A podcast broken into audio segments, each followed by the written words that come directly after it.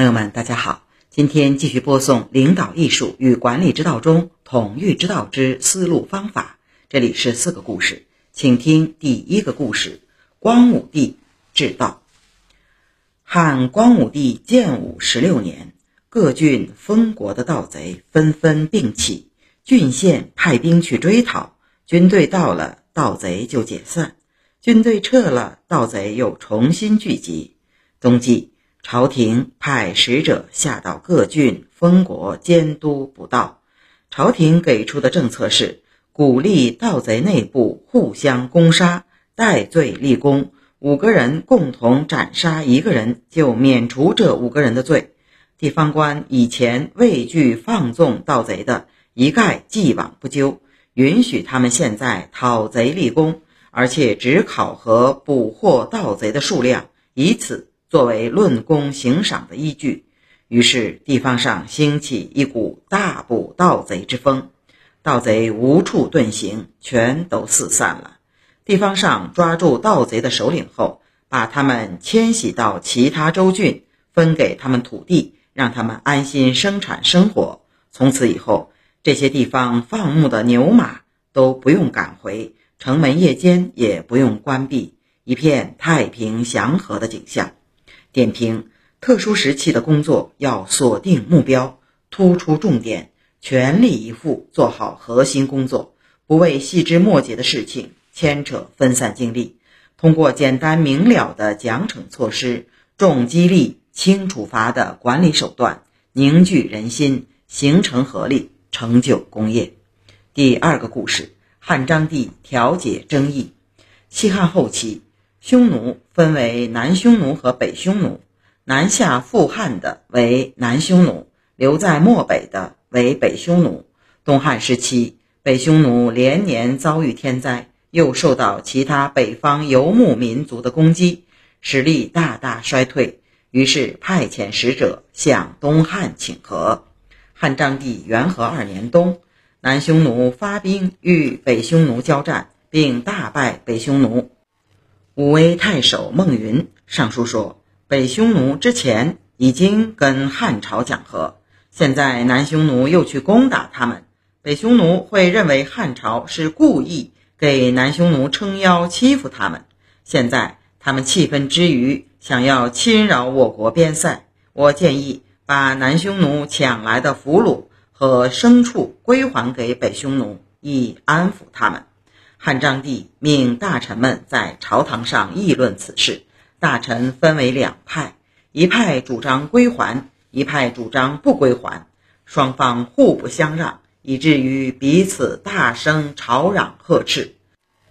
司隶校尉弹劾这些大臣破坏朝廷礼仪，于是这些大臣全部交上印信绶带请罪。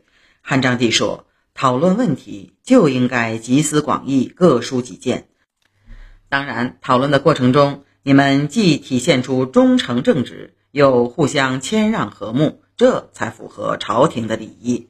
但三缄其口，压抑情绪，绝非朝廷之福。大家有什么错要谢罪呢？赶快戴上帽子，穿好鞋。海纳百川，是因为地势低洼。汉朝稍微对异族包容一点，又有什么损失？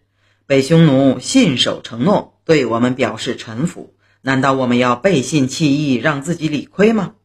现在我们用双倍的价钱把南匈奴抢来的俘虏和牲畜买回来，然后归还给北匈奴，同时对南匈奴杀敌立功的表现也给予奖励，双方不就安然无事了吗？点评：当下属因意见不合发生激烈争论，甚至互相攻击时。领导要妥善化解，既要鼓励大家畅所欲言，不要压抑想法，又要提倡和谐融洽的工作氛围。最后用更高明的策略超越二者，破除二元对立思维，解决争议，这才是体现领导高度的正确途径。第三个故事：曹宝治理。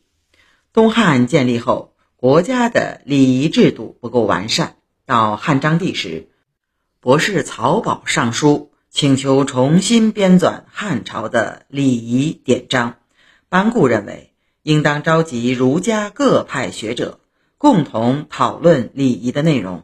汉章帝说，在大路边盖房，三年也盖不成。众人商讨礼仪制度，各有看法，众说纷纭，根本就下不了笔。以前尧帝做大章，用夔一个人就够了，于是就命曹宝一人主持编纂工作。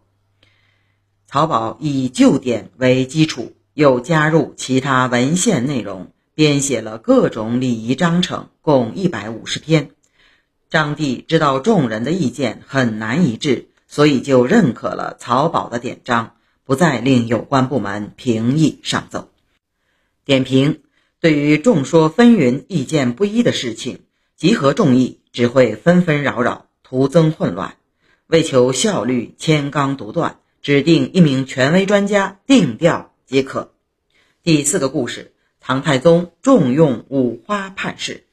按着以前的制度，诏书中凡涉及军国大事。就让六位中书舍人分别发表意见，然后签上自己的名字。时人把这种做法称为“五花判事”。之后，中书侍郎、中书令再对诏书进行审核，几事中，黄门侍郎最后予以驳正。唐太宗重新启用这项制度，从此诏书决策很少有失误。点评。这有点像现代的会签制度，大家就某一重大事项在公文上各自阐明观点，签署意见，最后由相关负责人裁定是非，进行取舍，并综合各方面意见，拿出一个比较周密完善的方案，呈报领导审阅。这种集体决策，相对于偏听偏信或一言堂来说，更科学、更严谨，失误率更低。好，朋友们。思路方法的四个故事讲完了，明天是消除后患。另外，有需要本书的朋友，请登录淘宝、京东和当当网购买。朋友们，明天再见。